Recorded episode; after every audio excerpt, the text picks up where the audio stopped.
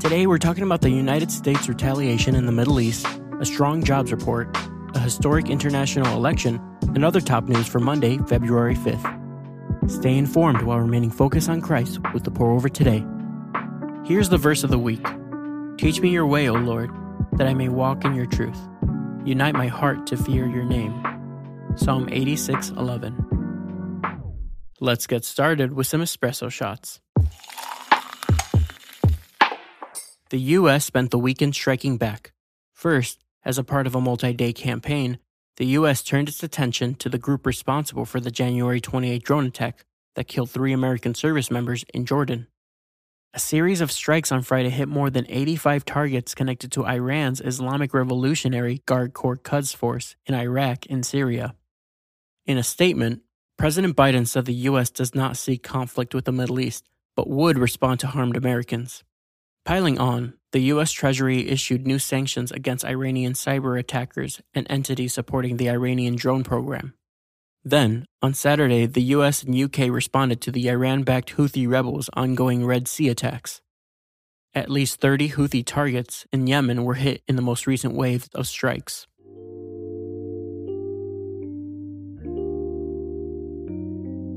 The mission of governments is not the same as the mission of Christians. While governments seek to project strength and protect their own, followers of Christ are commanded to embrace weakness, forgo retaliation, and leave revenge to God. Matthew 5:38-41 says, "You have heard that it was said, eye for an eye and tooth for a tooth. But I tell you, do not resist an evil person. If anyone slaps you on the right cheek, turn to them the other cheek also. And if anyone wants to sue you and take your shirt, hand over your coat as well. If anyone forces you to go 1 mile, go with them 2 miles."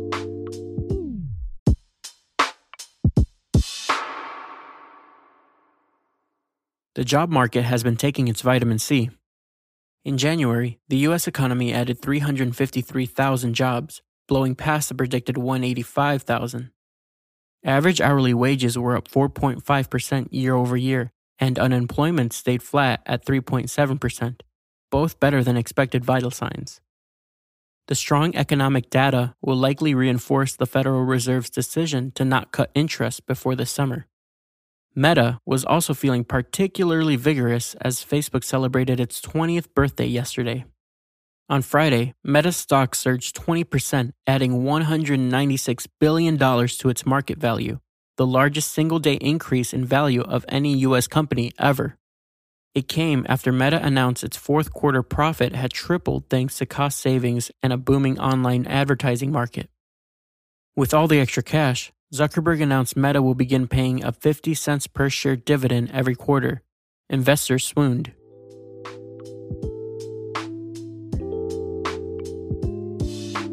Here's a verse to consider whether stocks are up or down. Rejoice in hope. Be patient in affliction. Be persistent in prayer. Romans 12:12.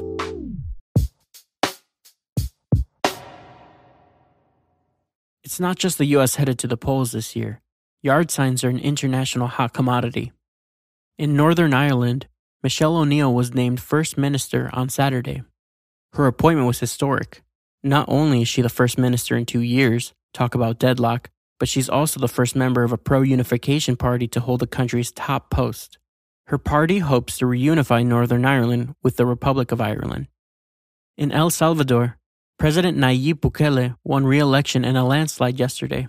In his first term, Bukele suspended several constitutional rights and arrested 75,000 people suspected of being in gangs, largely without trials. Cleaning the streets has made him very popular, but the way he did it has human rights groups sounding the alarm.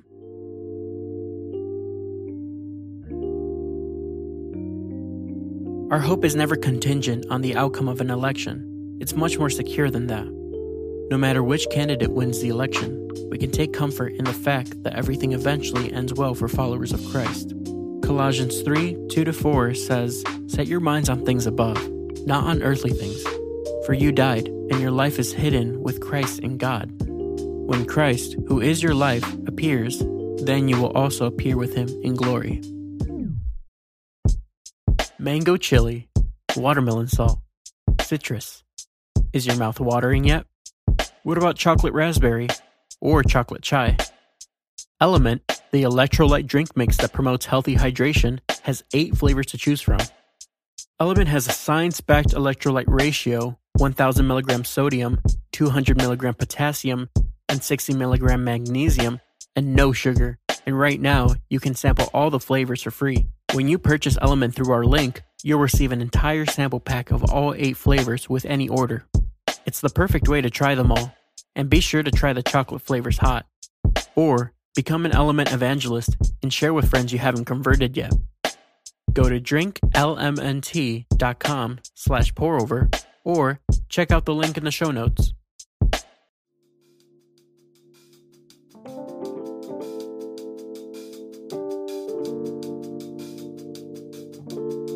In other brews, here's a rapid round of updates. Former President Trump's federal 2020 election interference trial has been postponed indefinitely, while an appeals court considers his argument of presidential immunity. Meanwhile, President Biden won South Carolina's Democratic primary with 96% of the vote. Republican South Carolinians will cast their ballots on February 24. Trump currently leads Haley in the polls 63% to 31%. Back-to-back storms have brought 2 atmospheric rivers to California, prompting a rare Level 4 excessive rainfall risk in Santa Barbara and San Francisco's first hurricane force wind warning. Areas around Santa Barbara and San Jose were evacuated, and LA could see up to a year's worth of rainfall over just 2 days. Officials warn of life-threatening flooding, mudslides, and power outages. A court filing on Friday confirmed a personal relationship between Fulton County District Attorney Fannie Willis and Nathan Wade, a special prosecutor in former President Trump's Georgia election interference case. Willis has denied any financial or personal conflicts of interest in the relationship. A hearing on the motion to dismiss Willis from the case is scheduled for February 15. Former Fear Factor host Joe Rogan re-upped his podcast deal with Spotify for a reported $250 million with a significant tweak.